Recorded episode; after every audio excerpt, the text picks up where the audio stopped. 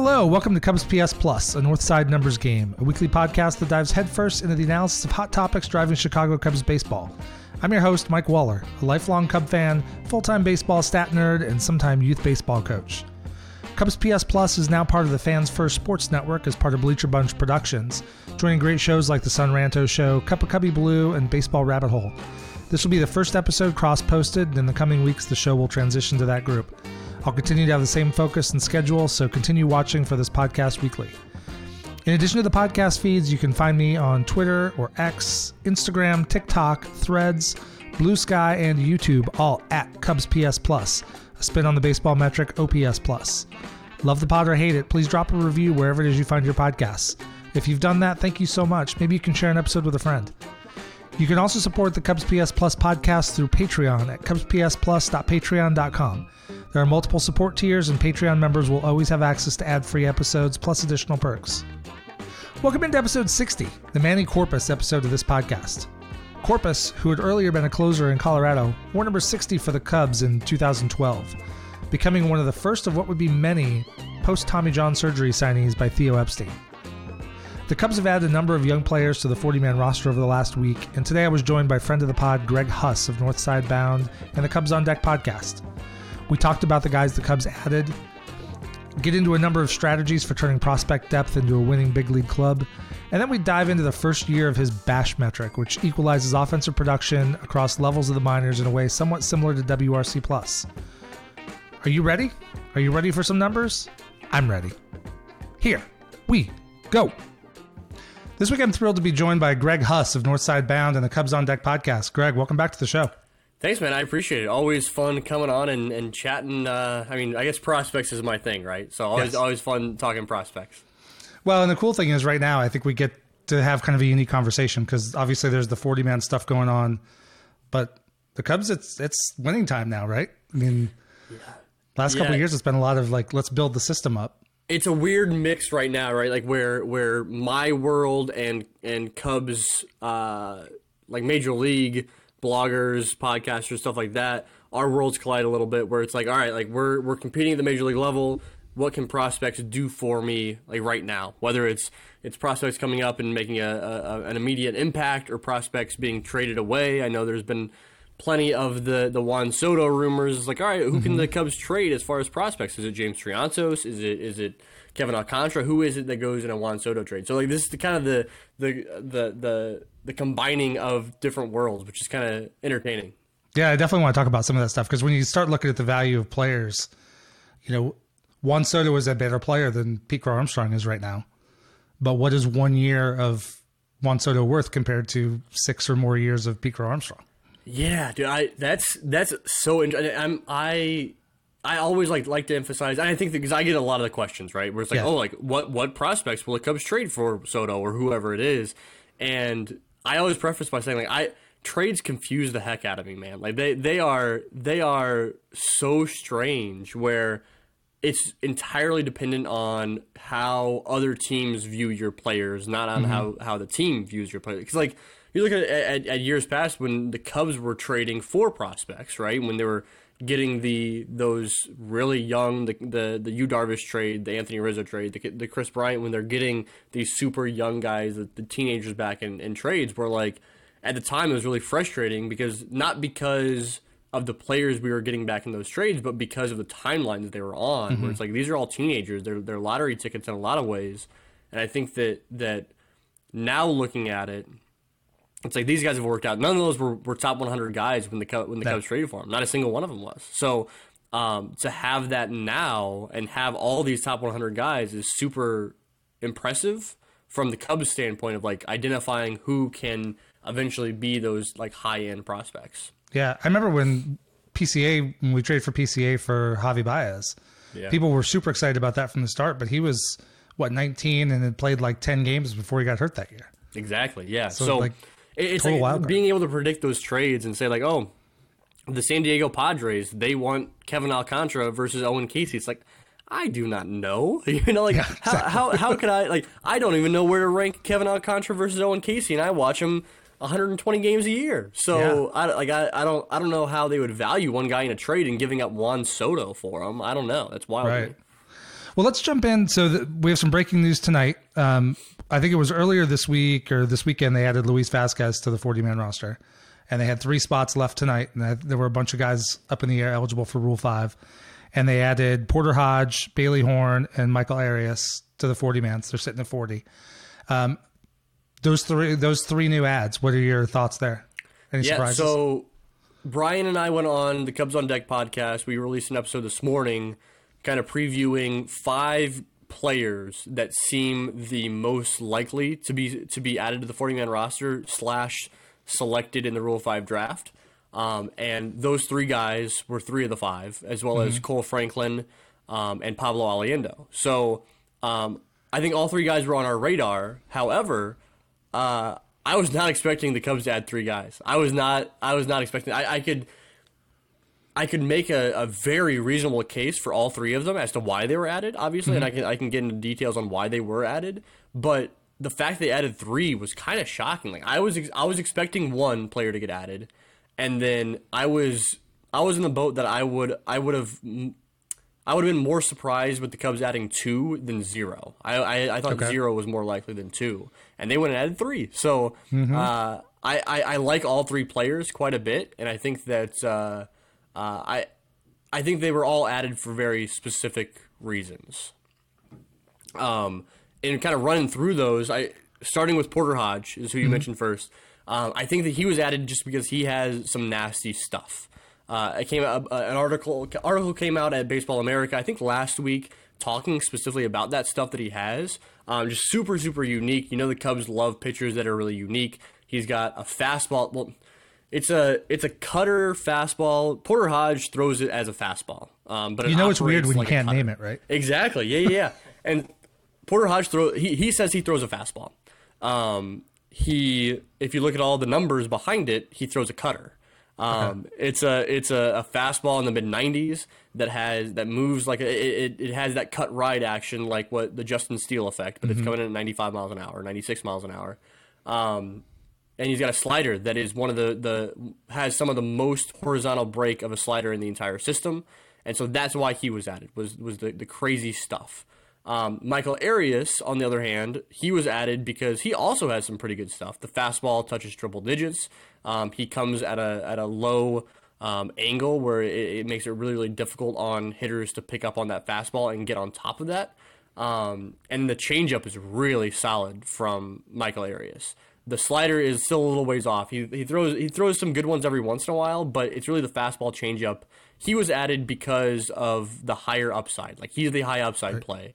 Um, and then the the third guy um, in adding Bailey Horn, I viewed that addition kind of as a need in the organization. Obviously, he's very mm-hmm. good at pitching. He's a lefty um, with a really good sweeper, with some good fastball, cut right action on the fastball as well but he was added because there's not a whole lot of, of lefty relievers in this organization right now at the major league level or below, and so it's kind of like you want to you want to make sure you you hold on to those guys that you need that position. So all three different reasons why I think they were added, but all three legitimately good reasons why they're now part of the 40 man roster. Yeah, and Bailey Horn. I mean, to the earlier point about trades, like the Cubs got him for Ryan Tepera from the White Sox. Yeah, exactly. Two and a half exactly. years ago. Yeah, yeah, which is wild to think about. It, yeah, it's crazy. Um, so I, I remember last year I had you on around this time and we talked about the Rule Five stuff, and there was there were even more guys last year at risk, and and one of the things you brought up is that because of COVID, there wasn't a Rule Five draft the year before, so everything was kind of double loaded.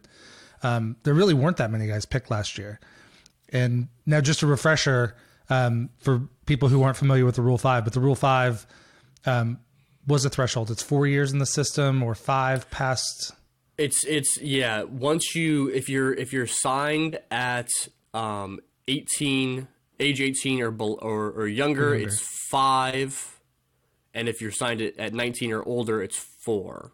Yeah, yeah. And basically, make sure that you won't get stuck in the system. Yeah, the whole idea of it is so that like if you are if you are a good player um, but you are in a really good, really good or really deep organization that you don't just get stuck in the minor leagues. It gives mm-hmm. it gives you a chance to, to latch on with another team. If a team selects you, you have to stay at the major league level for the full year. Once once you're on on the, the major league team for the full year, you get to stay in the organization. Um, but a lot of times, I, it, it cracks me up. I, I think that like with this happening in, in mid November, it's kind of the first taste of like baseball maneuvering because we don't see signings at this point. Like, we don't see right. free agent signings or trades at this point. So it's kind of like the World Series is over. This is the first like movement that is happening, mm-hmm. but really like it, it's it's big for the players. Obviously, like I, I love yeah. to see these guys getting added to the forty man roster, but like the Rule Five draft specifically is not very action packed. No. Um, and and the guys that are selected, you'll see a lot of guys get that are that are drafted get returned back to their original team even before the season starts starts up. So uh, it's just really interesting. I the the the act what what happened today, adding guys to the forty man roster is those are some big moves. Yes. Um, the actual Rule Five draft when it comes around in, in December, based on those guys like Cole Franklin um, and Pablo Aliendo that are not added, they're eligible for the Rule Five draft. Are they selected? Maybe it, it's it, there's a chance the Cubs have lost some guys in years past. They lost Chris Clark in the Rule Five draft last mm-hmm. year, but again, he was returned back to the organization this yep. year. So um, it's just it's funny because I think it, this is what we had to talk about. This is and it's good, it's good, um, but it, it, cracks me up how small of an impact the actual Rule Five draft has. Yes, um, but I think it's for because the attention it gets. Team, yeah, and I, I think it's, it's important because these players are good enough to be added to the forty man roster. If they did not add Bailey Horn or or uh, uh, any of these guys to the 40 man roster, they would be selected in the Rule 5 draft. I mean, yeah. there's a good chance they would, right? So um, well, they and, have to be protected. And the kicker is the team that picks them has to keep them on their active roster on their active roster for the full year. Yeah, yeah. Um, which is difficult so, to do. Right, but like a Bailey Horn or Michael Arias, you go to a, a, bad baseball team, they could stash those guys in the bullpen and yeah. be fine right now. Yeah. Um, I, I was trying to think back. I think the last one I can really remember the Cubs taking and sticking was Hector Rondon. Yeah, yeah, Hector Rondon was the last one where that actually happened. I know they they they drafted um, in years following that they drafted. I think Gray Fenter was a guy they drafted from the Orioles. Returned him. Okay. Um, they drafted. They drafted. Actually, Brian mentioned it too on on our show. Uh, they drafted Caleb Smith, who actually turned out to be a pretty damn good reliever uh, for the Marlins or for a, a pitcher for the Marlins. Oh, right. yeah. And then he pitched for a couple other teams, but he, I think he was an All Star with the Marlins, and the Cubs drafted him. But then weren't. It, it was I, I, believe it was the 2017. They, they drafted him for the 2017 season. The, the roster was too loaded to keep that version of Caleb Smith on the roster, so he was, he was returned back to the Marlins. Um, and ended up being pretty right. good. We joked on the podcast. It was like that was that was Theo's Theo Epstein's way of like bragging. It was like, hey, I drafted this guy. I know he's going to be good, but I can't keep him on, on my roster. So yeah, it's it's an interesting thing. Yeah, so as we step through the off season, so we've the first moves are clearing out the the 60, 60 day IL, and you've got these now. And I know Jed typically likes to sit 37, 38, 39, just so he has a spot in his pocket to go grab someone like Julian Merryweather off waivers. Um, what do you see cut wise? I mean, because they're they're at 40 now. Certainly, as they sign guys, they'll have to make cuts. Like, who do you think is at risk? Yeah, I think some. So on Friday, there's some non-tender candidates. Um, that's, that's, that's how that, that's, that's how they're yeah. gonna that's how they're gonna limit that. So it's at 40 now. It won't be at, at 40 come Friday night. Um, I think Patrick Wisdom's a pretty good non-tender candidate given the amount of amount of money that he's owed in arbitration this year. Um, so I think Wisdom's a good candidate. Miles Mastrobuoni's an okay candidate for non-tender. I don't know. I think that they probably decided to keep him around. I think he has value in playing multiple positions. He mm-hmm. performed mm-hmm. really well in AAA this year. Um, I think that he's probably someone to keep around. Michael Rucker is probably on that short list of, of non-tender candidates. Um, he's just been kind of lying there on the uh, as a as a non-tender or DFA candidate for the past yep. like few years, but like the, the, I think the club really likes what they've seen from him, and he's shown flashes of being pretty damn good. Yeah, he's so, given him just enough. Like exactly, j- just I was enough, lower right? on him than you last year, but then then he started pitching well. yeah, yeah. So he's done just enough. Um, and then you got the the guys who, that have been injured, where it gets really interesting, right? So um, Ethan Roberts, love Ethan Roberts to death, mm-hmm. but I'm, i think that he's probably on that list. Codi Heuer, who has dealt with plenty of injury problems since he was acquired in the White Sox. I think those type of guys are probably non-tender candidates.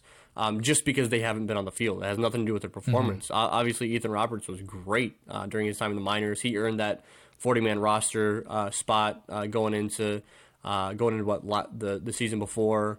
Um, and so I, I, think it's it's one of those things where um, that just the lack of them being on the field probably hurts them, obviously. So I think there's a few candidates there that, that can clean up some some openings on the roster, and then Jed can go out and get his Julian Merryweather of this year. And let's talk about go back to Miles Mastrobuoni and talk about Luis Vazquez. So um, Luis Vazquez, great glove. Um, I've heard pretty elite defense um, yeah. from the clips I've seen. I totally believe it. Um, hitting maybe isn't there, but what we saw from Mastrobuoni this year is the versatility. Like he probably was unfairly treated early, having to be the right fielder when Seiya was out, but he could play third base, second. He could fill in at short. Um, he can play some corner outfield, and we saw with him he was able to hit high fastballs. And I think the Cubs got him last year right before the Rule Five cuts. I think basically yeah. Tampa was going to have to cut him Mm-hmm. And so the Cubs and Rays worked out a swap. Yeah, that was that was literally yeah, the the Cubs uh, sent over. Oh, it was a reliever. It was a relief pitcher. It, I'm blanking. It was uh, it was not uh, Gregory Montano. It was uh, uh Alfredo Zarraga, Zarraga. Was yeah. yeah. was the guy they traded away. Uh, yeah, 100% as a they they had too many guys on their 40 man roster. They needed to, to add some guys uh, to protect from the Rule Five draft. Miles Mastrobuoni was that guy. Um, yeah, that that was that was a situation where that that was exactly a year ago today that that happened. So, um, yeah, I, I think he becomes interesting. He's still got major league or minor league options.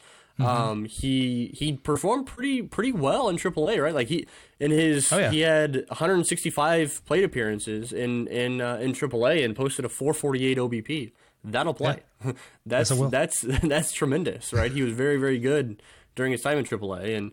Uh, he he ran that shuttle between Iowa and Chicago quite a bit, and like you said, he was he was forced. I think that, that he got a bad rep just because he that error that he had in right field early on in the season. Yes. It's like ah crap, like now now now that's that's what he's kind of known for early on here. But um, yeah, I, I think My, I think Miles Mastrobuoni has value for sure. It's interesting though, like you mentioned with Luis Vazquez, like him him being a part of the 40 man roster now. Luis Vazquez is just he's he's defense is his thing, and and yeah. defense has always been his thing. He's been a tremendous defender at shortstop, and obviously that will play elsewhere. Like if if you're that good defensively at shortstop, you can oh, go yeah. play some third base, you can play some second base. I trust him pretty much anywhere, but. Um, with him being that good of a shortstop, we just been waiting on for years. He's been been in the organization for a long time, mm-hmm. um, and so we were just waiting on the bat to do anything. Like he just needed to do something with the bat, to warrant like continuing to getting called up, added to the 40 man roster, stuff like that. Uh, and he did. He hit this past year. He, he ended up putting up um, what 20 home runs this season. He uh, had an OPS over the course of Double A and Triple A at 819. He was a really good performer. Uh, he was a really decent performer, I guess, uh, mm-hmm. offensively, and that's all he needs to be. He, he he doesn't even need to be an average hitter in order to, to bring value to a team. If he's a below, he can be a below average hitter and still bring value uh, not significantly below average because you still need to hit something. Uh, right. but he can be a at, at the at AAA or at, at, at the major league level in um, not full playing time. I think that that Luis Vazquez can put up like a a 650 OPS and still bring value because he's so good defensively. Yeah, he's pretty quick too, isn't he? He's he's he's quick laterally. He's not going to go out there and steal you a ton of bases. I think he had. So he's not as fast as Mastrobuoni. No, no, and and really not as good of a base runner either. So Vazquez okay. had had ten stolen bases this year, but also was caught stealing ten times. Okay. Um, so yeah, I, Mastrobuoni, I, I'd take him on the base running department over Vazquez. So it's been interesting over the last few years as the Cubs have made those trades at the deadline and been building up the system. It's been about, you know, I've, I'm never one to believe that you have too many shortstops or too many third basemen mm-hmm. or whatever. Like that stuff will work itself out. Um, but there also hasn't been that much concern about a lot of the talent was at high A, double A. Now it's more double A, triple A, knocking on the door of the bigs. Mm-hmm. And the Cubs are in a position where they missed the playoffs by two games, just went out and spent a record money on a manager, poaching one yeah. from their rival. That was that was a little shocking. Um, and so they're pretty clearly, I think, in win now or win very soon kind of mode. Maybe not fully all in this year like 2016, but pretty much knocking on that door. Um, how do you look at it in terms of, you know, they've got Ian Happ locked up for three more seasons. Seiya's locked up for three more years. They got Dansby for six, Nico for three more. Um, there are now fewer and fewer spots where some of these kids can come up. Um, obviously, holes at first base, third base, center field. Maybe center field is PCA. Um, but as, as you look at some of the free agent moves, I'm never one that says like, don't go sign, don't go sign Shohei Ohtani because we have Alexander Canario. Like that's yeah. ridiculous. Yeah.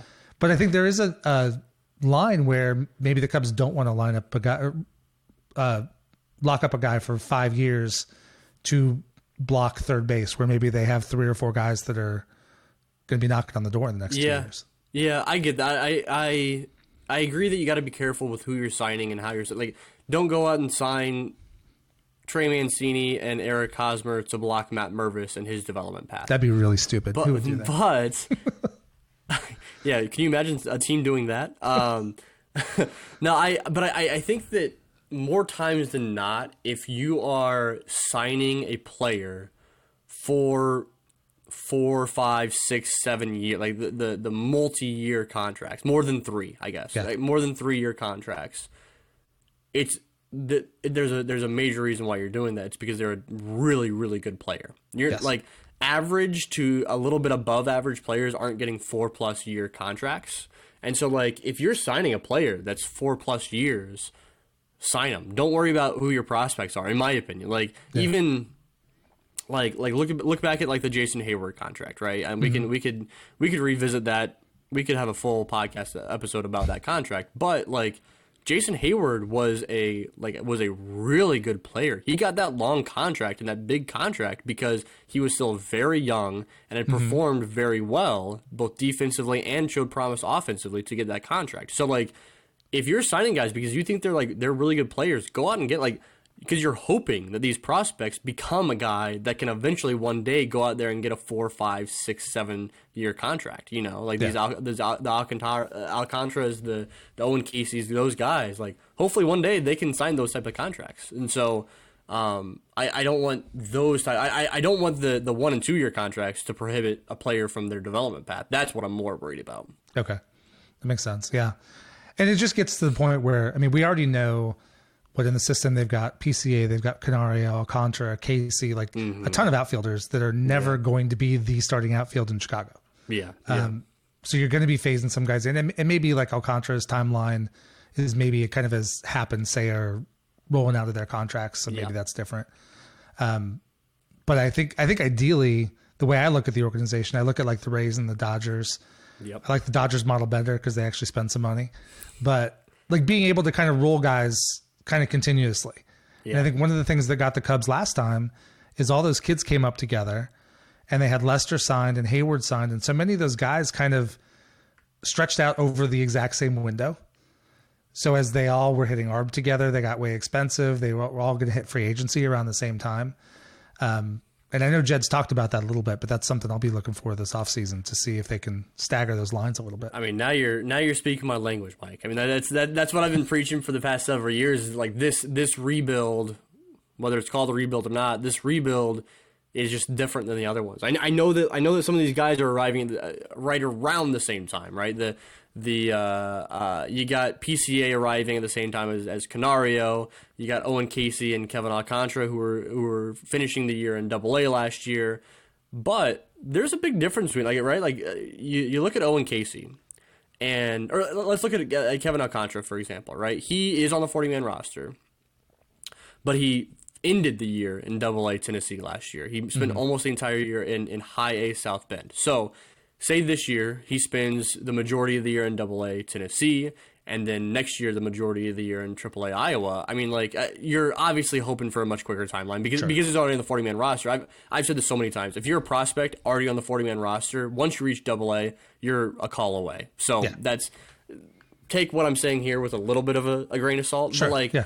Say, say he's not like ready to be a starting major league outfielder until 2020 opening day 2026 rolls around. At that yeah. point, he's still 24 years old, mm-hmm. 25 mm-hmm. years old, still super young.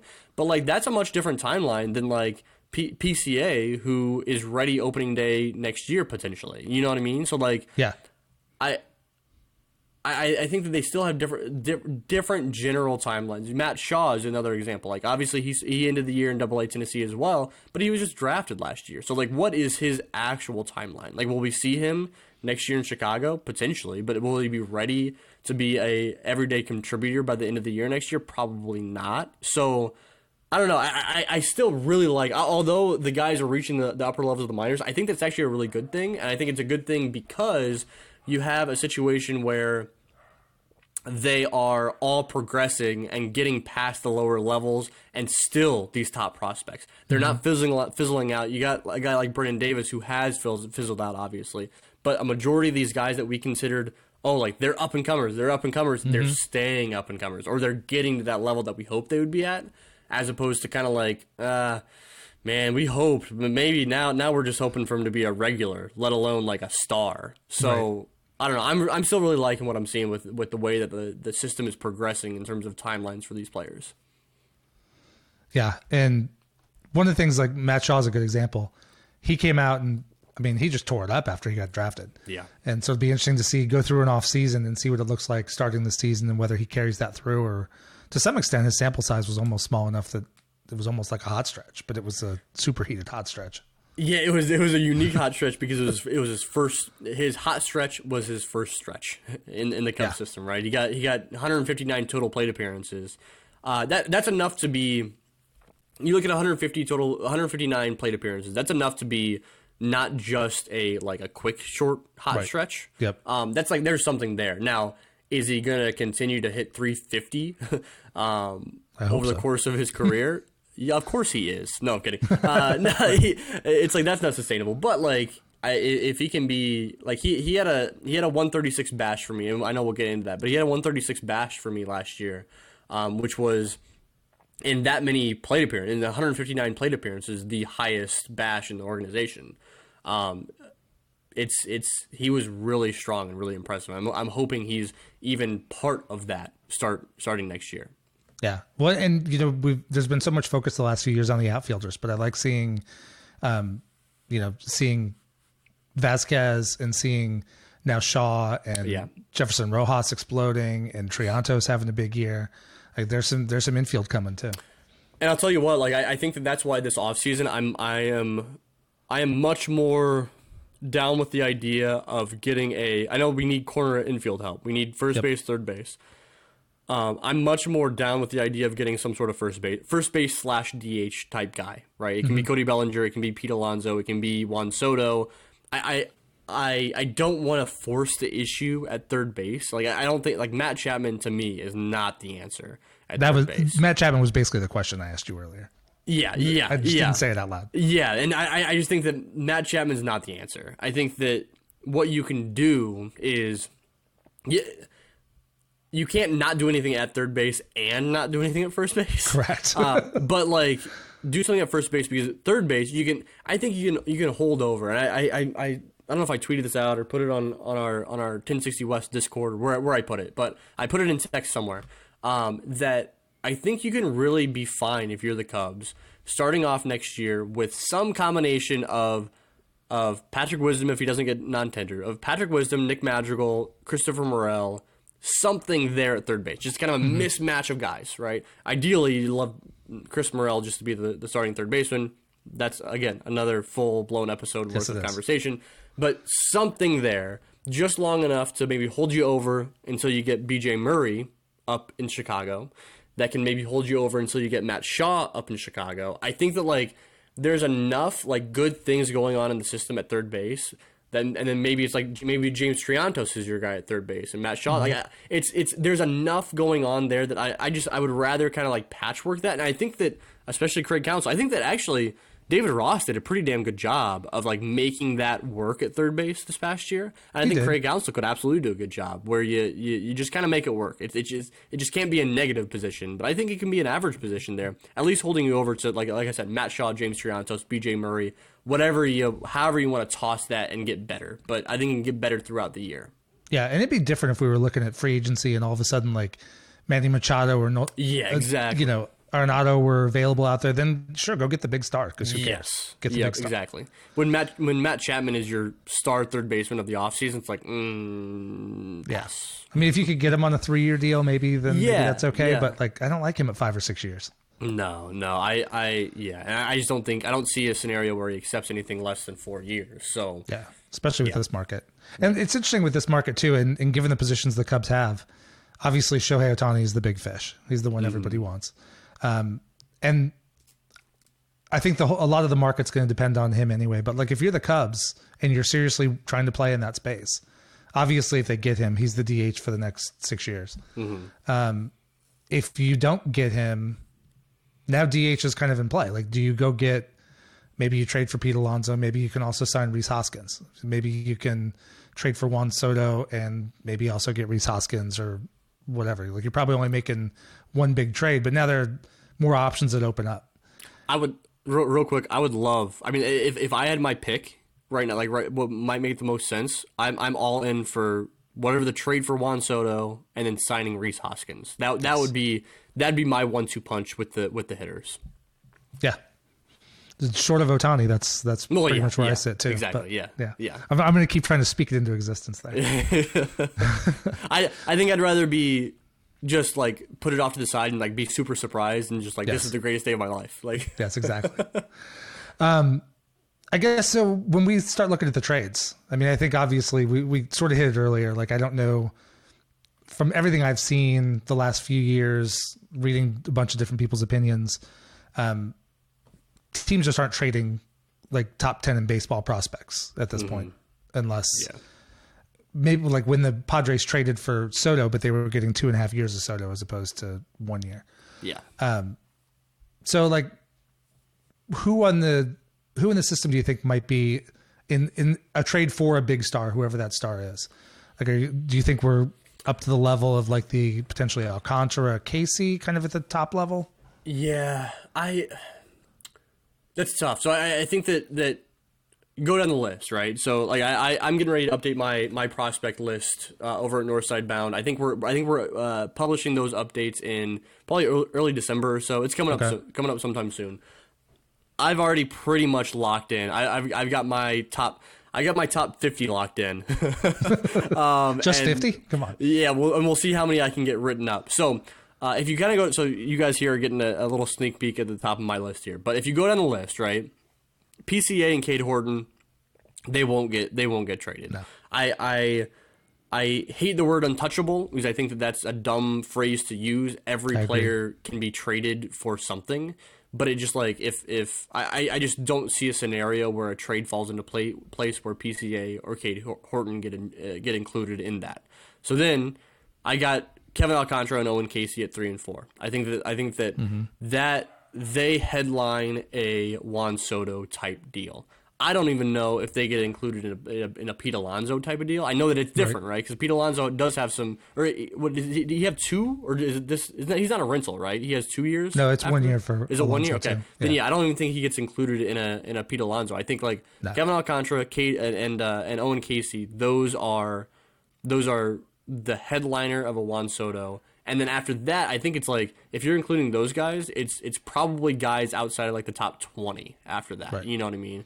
Um, and then after that, then I think you start getting into some guys that I could absolutely like. uh, I think these like the the Jefferson Rojas, Matt Shaw, Jordan Wicks, Jackson Ferris. Like I, think- I think those guys are more likely to be included in in those type of deals for Juan Soto or for Pete Alonso or for take your pick at, at whatever scenario gets kind of thrown out there in, in trades. But I think that that's kind of your sweet spot. Jefferson Rojas feels weird because I, I'm guessing that he has much more value internally. Like I'm guessing the Cubs are way higher on Jefferson young. Rojas, Yeah. yeah, than another team is. So like he probably gets thrown out, but for a completely different reason. I think like and then again Matt Shaw with with being like he, he's he's new to the organization. I think your your sweet spot is I, I have like a tier three, and that starts at the seventh ranked prospect, which I have is Jordan Wicks, right? So I think mm-hmm. Jordan Wicks, Jackson Ferris, Ben Brown, James Triantos, Moises Ballesteros, Canario. Like I think I think that's your sweet spot of guys that like to look at first to be included in in, in trades. Now it may be that the organ, an organization wants a Christopher Morel or a, a Hayden Wesneski or something like that that's already been at the major league level, then that kind of changes things, obviously. But Yeah, for sure. that that kind of seven through eleven, that seven through twelve probably is prospects that I would kind of look at first as most likely to be included. Yeah, and you know Morel's such an interesting case. Like he's such a good athlete, and as as much as I think David Ross did a good job of having third base be, you know, passable last year, um, I just don't get any real feel for like they they sort of don't say he's never going to be a third baseman, but they never put him there. Yeah, yeah. Actually, so like, so their their their kind of actions as far as Christopher Morel goes is that that type of that type of usage is what I really look at in prospect rankings, where, um, like. I think that a lot of people were really high on like, oh, Jonathan Perlaza should be a lot higher on prospect rankings than a lot of people give give him credit for. And I love Jonathan Perlaza. He's he's now a minor league free agent. He'll sign somewhere else for sure because he might even get a major league deal somewhere potentially. Um, but I didn't include Jonathan Perlaza up in like the top 30 of my prospect rankings, top 20, whatever, because if the Cubs thought he was that good, he would be up. I know that there was there Yeah. was there was outfield depth that he had to kind of sort through, but it's like, man, if if if the Cubs don't believe in him that way, should I have him as a top 30 prospect? You know, like saw, it, it's saw the same thing with uh, Velasquez too. yeah, exactly, exactly. Where it's like I see the skills there. Obviously, like with Velasquez, he hits the ball hard as hell. Like he's he's really good, but it's like I, I- there, there's a cap to how high I can get him just because like what the Cubs are telling me with their actions. You know what I mean? So like Yeah. like Luis Vazquez has has now moved up my prospect rankings because I they added him to the 40 man roster. That means that means quite a bit to me in my rankings. You know? Yeah. Well, I, want to save some time for Bash, but I do want to get into one more guy here, um, and maybe this ties in with Craig Breslow leaving. I mean, the the Cubs pitching infrastructure, regardless of what Counsell does at the major league level, they have done a really good job, I think, of putting in a consistent message across the org. Like they work guys in the same way. But let's take like Cade Horton. So I know there's a lot of buzz about you know is he going to be up next year? I think there's certainly a shot he can be. But if you look at his workload, like he didn't pitch in college until his last year, and he threw 53 innings, if I'm remembering mm. right. And then this year he threw 88 in the minors. Yeah. Like he's not going to be a 160 inning starter next year, but I'm guessing they probably want to push him to like 120, 130. Yeah, that feels about right. Typically, you're not going much more than 40 innings over what you did the previous year. Okay. So, with him throwing 80, 80 what was it? I don't know. I think it was 80 ish, 83, 88, something like that. Um, does that include it? Do you know if that included his his postseason start? I think it did, but I'm not Okay. sure. Yeah, so like regardless, regardless, if he's if he's less than 90, he's not going to be he's not going to be much over 130 next year. That just doesn't really happen. Um and so yeah, how he gets used next year is one of the more interesting storylines entering the 2024 season. I I honestly don't know. I don't know how he'll get used. I I've seen I uh, Greg Zumach has thrown out the idea maybe he just gets a late start and he starts the minor league he starts the minor league season in May, right where he, he starts in starts in Arizona. He's working doing his work down in Arizona in extended spring training. Comes up in May, then he can start to get a full workload in, so he can end in Chicago in a, in a playoff run. I've seen that. Uh, I've seen I, my my co my other co-host Brian Smith has kind of suggested like just going in like three inning spurts to start off his minor league season, um, but starting at the normal like uh, late March early April timeline. I think that makes sense. I I, I think I would probably lean towards It kind of stretches he method. goes, right? Yeah, so like you start off in like two two innings, and three innings, then three innings for a while for like several starts. Then he gets bumped up to four innings, and so like he just slowly gets there. Um, that feels more natural than the May start, but I get both sides of things because if he, Yeah. if he's starting in May, then like he he's just after like he he can go five innings as soon as he starts pitching in May. I don't know, man. Like I I, I think that that the the scenario that probably won't happen is that he starts off the season. Now, guys don't really start off the season throwing five innings, six innings, seven innings, anyways. Like that doesn't really happen in the minor leagues. But like, I just don't see a scenario where he starts off by going four, um, and then and in, in in April, in early April. That's not. I don't think and- that and what- it's weird. I don't know. It's a weird situation.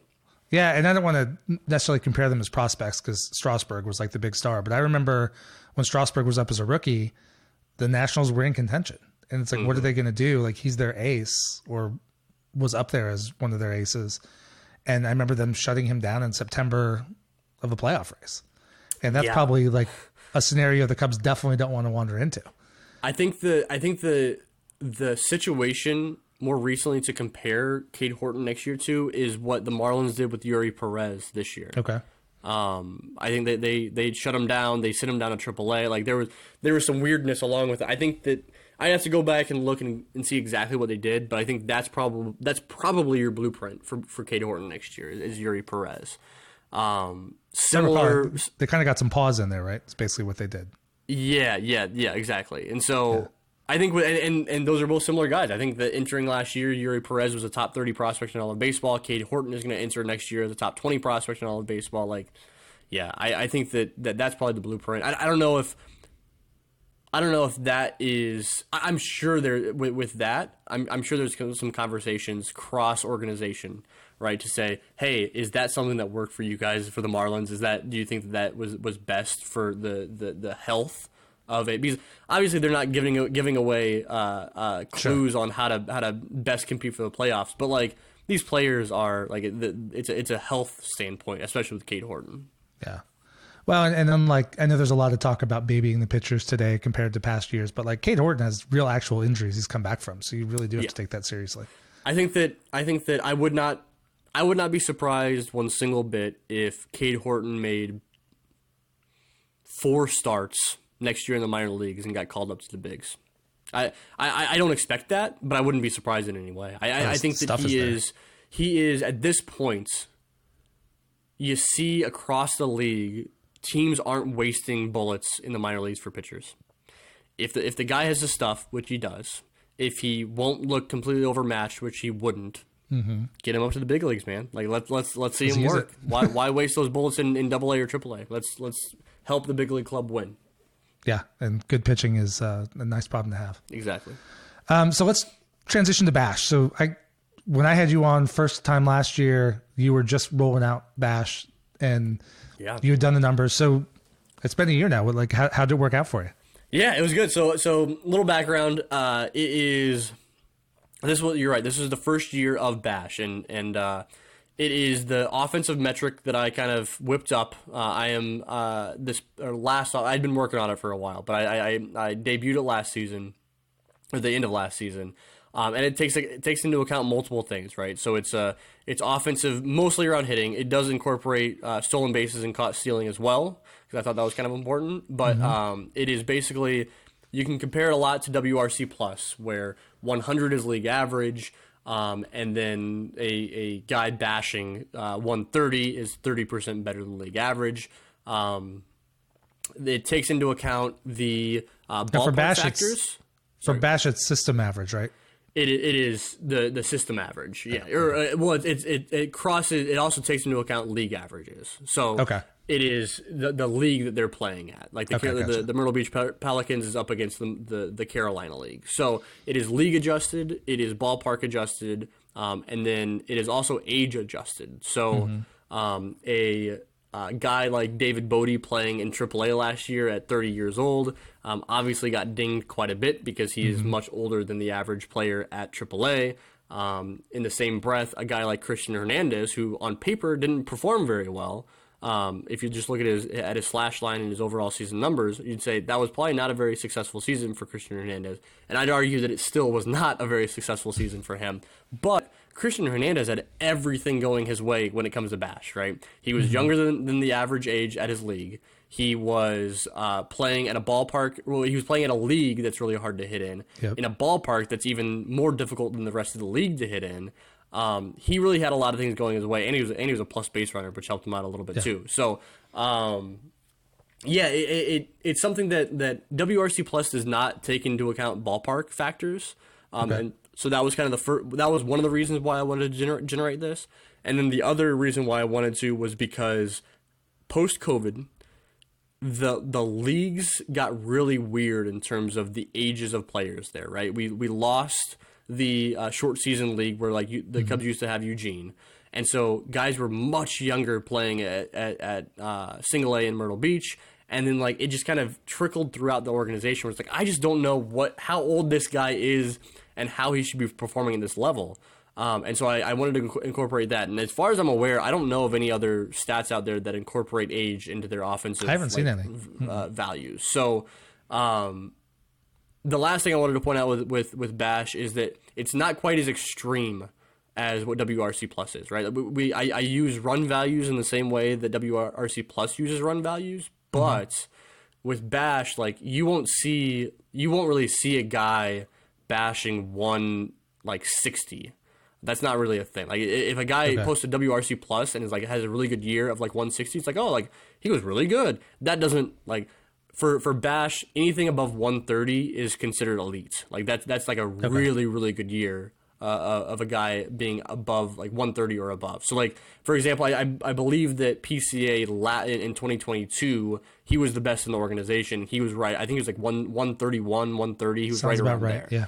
Um. So um, this year, yeah, I was really pleased with how how it kind of turned out. I was excited to see as the season was going on how it would be affected, and I was I, was constantly having to tweak throughout the season as a guy would get called up. Right, if he was if he was uh, younger than average for his time in South Bend, and then he got called up to Tennessee where he was league average. How did that then impact the bash scores and and that was really fun to follow throughout the year. I had a really fun time following that. So I'm, I'm glad that I kind of have a, a final product of, of the season. And as we kind of continue, my goal at some point when, when I get any any sort of free time, I don't know when that that'll ever be, but is to go back and and have in doc, like have documented bash from like previous seasons, mm-hmm. like in starting in 2021 and working our way back. Um, I've done that for like when, when I first started working on on this. Yeah, you talked through some stat. of that last year. Yeah, I did that. I, I went through and, and to make sure that I wasn't crazy in what the, the stat I was whipping up, but I didn't record those and, and keep those all all all safe. So I need to go do that. But um, yeah, so really like the the the leader in the system I, over the course of a full season's worth of worth of action. Now, I didn't include I don't include any rookie ball. It's, it's this is from from Myrtle Beach up. Yeah. Um, and so if you're, it depends on the threshold of plate appearances. If you're looking at, at 300 as your your minimum of, of plate appearances, then Jefferson Rojas was the leader. Um, he had a 134 bash. Um, if you're looking for like a true full season, Owen Caissie was your leader at 131 this year, which okay. makes sense. Yep. Um, I think that like those are the two guys generating the most buzz in the system as far as hitters go this year. So uh, I'm glad that it, my goal is to make sure that this this stat, for the most part, lines up with the eye test. But what I'm seeing, I want to make sure mm-hmm. that it makes sense. It's not crazy. Every once in a while, I want to see some like guys that, that don't that surprised me, obviously. Right. But I, if if something's way off, I'm like, oh, something's wrong with the stat. But I didn't get really any any of that this year, which is good. Um. Yeah. So w- that's how I used it for the year. So like, I'm a regular listener to your podcast, and I follow the stuff on Northside Bound. So it's cool to see hear the guys you're talking about, then go check out where the bash scores were, and yeah. for the most part, they're pretty much there. One thing I was looking at this afternoon is I went and sorted instead of by bash, I sorted by age. Okay. Yeah. And if we look at if we look at the plate appearance threshold of you know, three hundred plus, um, or actually two hundred plus, we've got five guys in there bashing over hundred that can't even buy a beer yet. Yeah. yeah. That's yeah. Fun. And, and and I think that that that's that's probably a, a pretty key part of this is that like you do see some advantages in Myrtle Beach, and and those offensive performances from those guys, like from those younger guys, like they'll they'll stand out, like the Jefferson Rojas and Pedro Ramirez and and Cristian Hernandez. Like those guys are going to stand mm-hmm. out a little more, a little bit more because they have a lot of those factors going their way. Um, and I think I think that like the way it should be used is that like how much stock should I put into a guy in terms of prospect rankings? And I think that that appeals really well to Bash. Where like, yeah, um, like I said, like like David Bote or like like Miles Miles Mastrobuoni is a really good example, right? Where where he did I just talked about earlier on the show, like he did have a really good a really solid season during his time in AAA. Uh, but because he's an older guy, it's like, mm-hmm. yeah, I can appreciate that he performed well. I can look at the stat line and say he did perform really well but I'm not going to rank him on prospect. I'm, I'm not going to say like I'm not going to set my expectations that he's going to be a stud in Chicago um, because that bash score is still a little bit low and it, it accounts for that age. So, right. um, like with with with Jefferson Rojas, like the hype the hype on Jefferson Rojas should be about as high as I can get right now, just because he He's did what he did at 18 years old in Myrtle Beach, right? So like, Right. it's just like that's that's really fun. And There, there's a reason why Owen Caissie at 20 years old, who did what he did, is leading the, and and and put up damn good numbers too, is doing what Yep. he did in in terms of bash.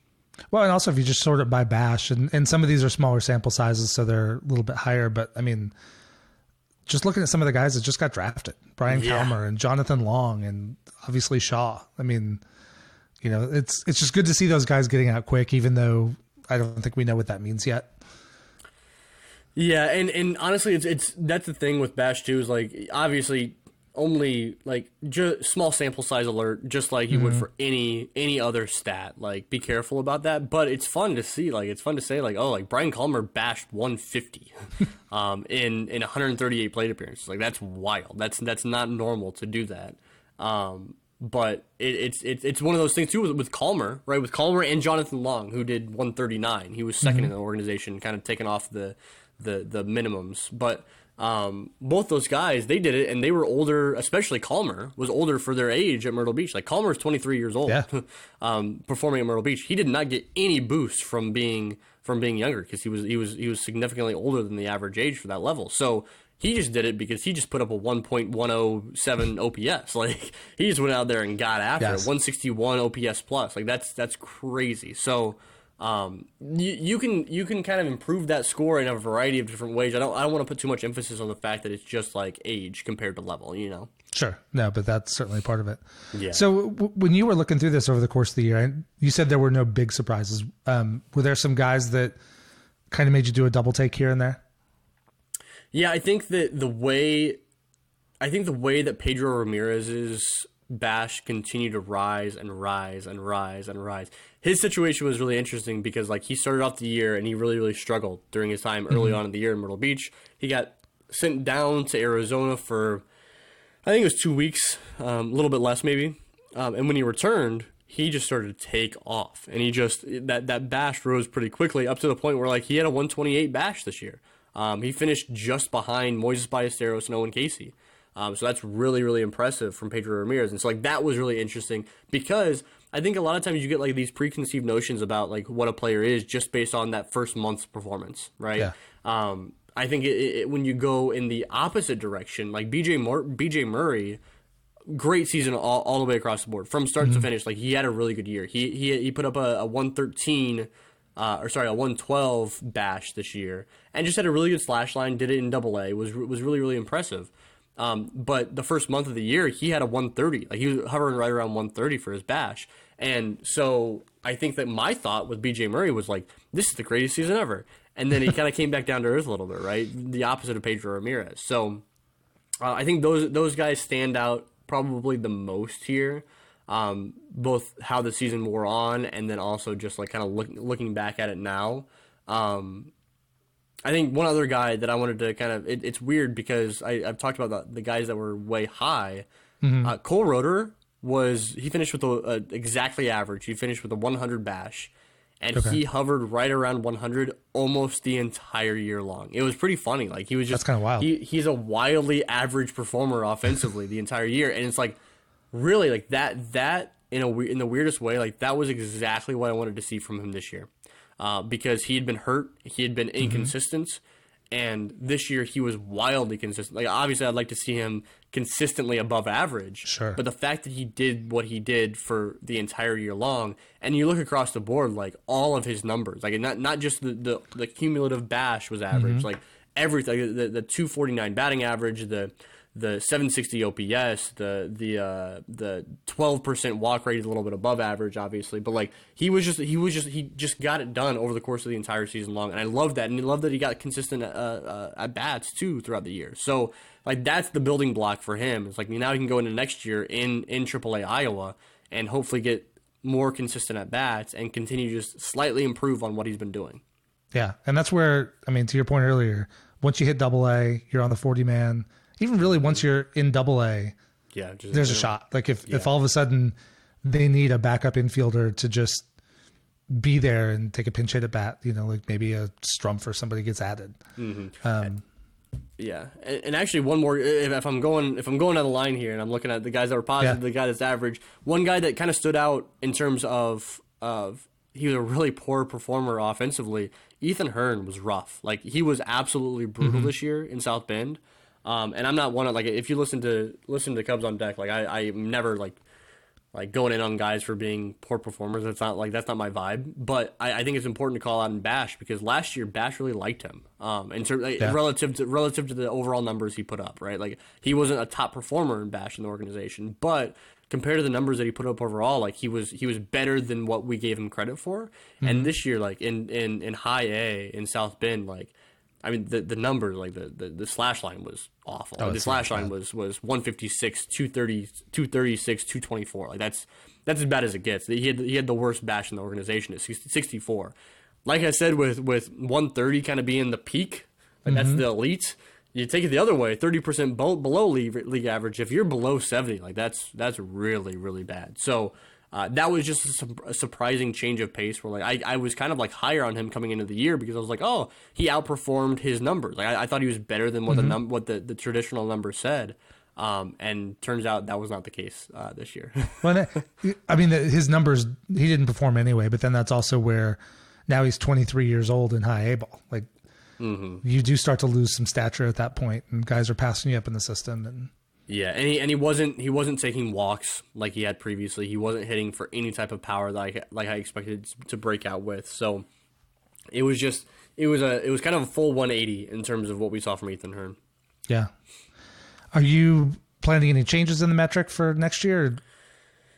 Um, no, I, I think that well, y- yes and no. Um, I, I don't think there's anywhere that I'm I'm making small tweaks here and there. Uh, I mean, I, I, I will update every year in terms of run values and kind of utilizing okay. Fangraphs for run yep. values. I do that.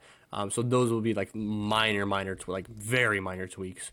Um, and then also uh, with ballpark factors, I'll take into account. I use Baseball America's numbers for ballpark factors every year, um, and so just the more, um, the more data I get as far as certain ballparks, the more that helps kind of refine uh, the the ballpark factors in this, so okay. that'll make a they'll get a, a, small tweak. I have several things that I, I, would love to kind of incorporate or think about incorporating into into Bash. Like like I said, I'd like to go back in time and and uh, finish some of those some of that work. Mm. Um, I'd also like to there's there's part of me, and I, am not sure how how much I want to do this, but part of me thought about um, taking into account uh, positional value in doing this. Obviously, okay. like a, a hitter that is playing shortstop um, it, it, an, an average hitter playing shortstop is better than an average hitter playing second base. You know what I mean, yep. or third third base. So, um, taking into account positional value, I'm one. I'm not sure how I would go about doing that.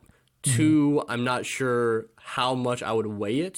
And three, I don't know how much I'd want to take away from the rest of the stat that's that's already already there yeah, present. That's true. So that's something that like I might tinker with and keep separate and, and just do that to keep keep to myself and see how that works. I, I think that like that also. I mean, in in addition to all of that that I just mentioned, it, that that adds a lot of work onto my yes, plate in terms of in terms of tracking their position throughout the year.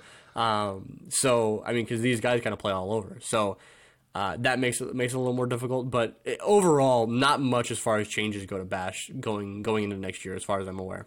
Yeah, it was fun to follow this year. I was ha- happy to have it. It was I appreciate fun, that. fun resource. Um, I guess as we head in the off season, like what's uh, what would be your ideal state as as from the prospect guy? Like some of these guys we really like are probably going to go somewhere else.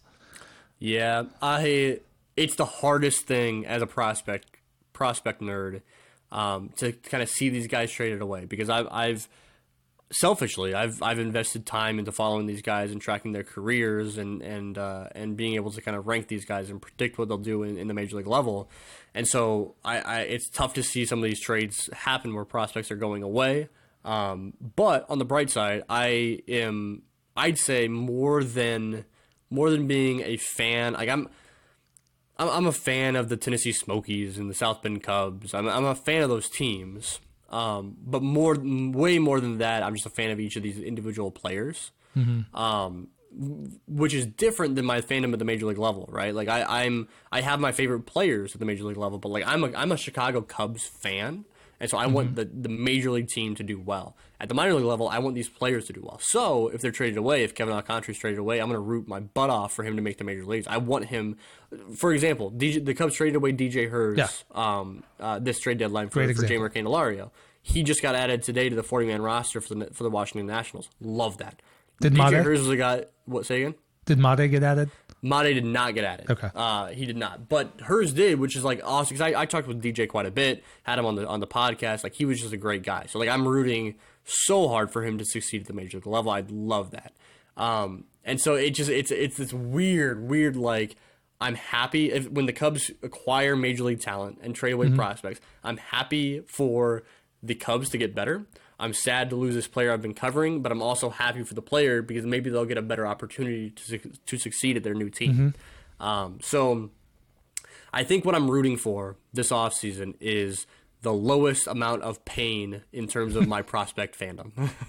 yeah. Well, one thing I look at, like I look at it from the Cubs, pers- Chicago Cubs perspective first. So I want, I want a championship team if that's a possibility. But at the same time, this prospect depth also has limited shelf life, right? Like, Yeah. you can't just keep Alexander Canario in AAA for the next five years. Um, you're going to waste that value if he's not brought up or traded. So, Yeah, and I, I, I want like I, I think that la- last thing I'll say on that is that like I, I think that Alexander Canario is a good com- uh, good conversation to have as far as like the comps to Nelson Velazquez, right? Very similar players in a lot of ways, but like I think that the Velazquez situation was really interesting because he just didn't have quite as much value based on the fact that he was having to be sent back down to AAA. He wasn't logging those at bats in the major league. I, I think he was better than the value he got back in the trade, with all due respect to Jose Cuas.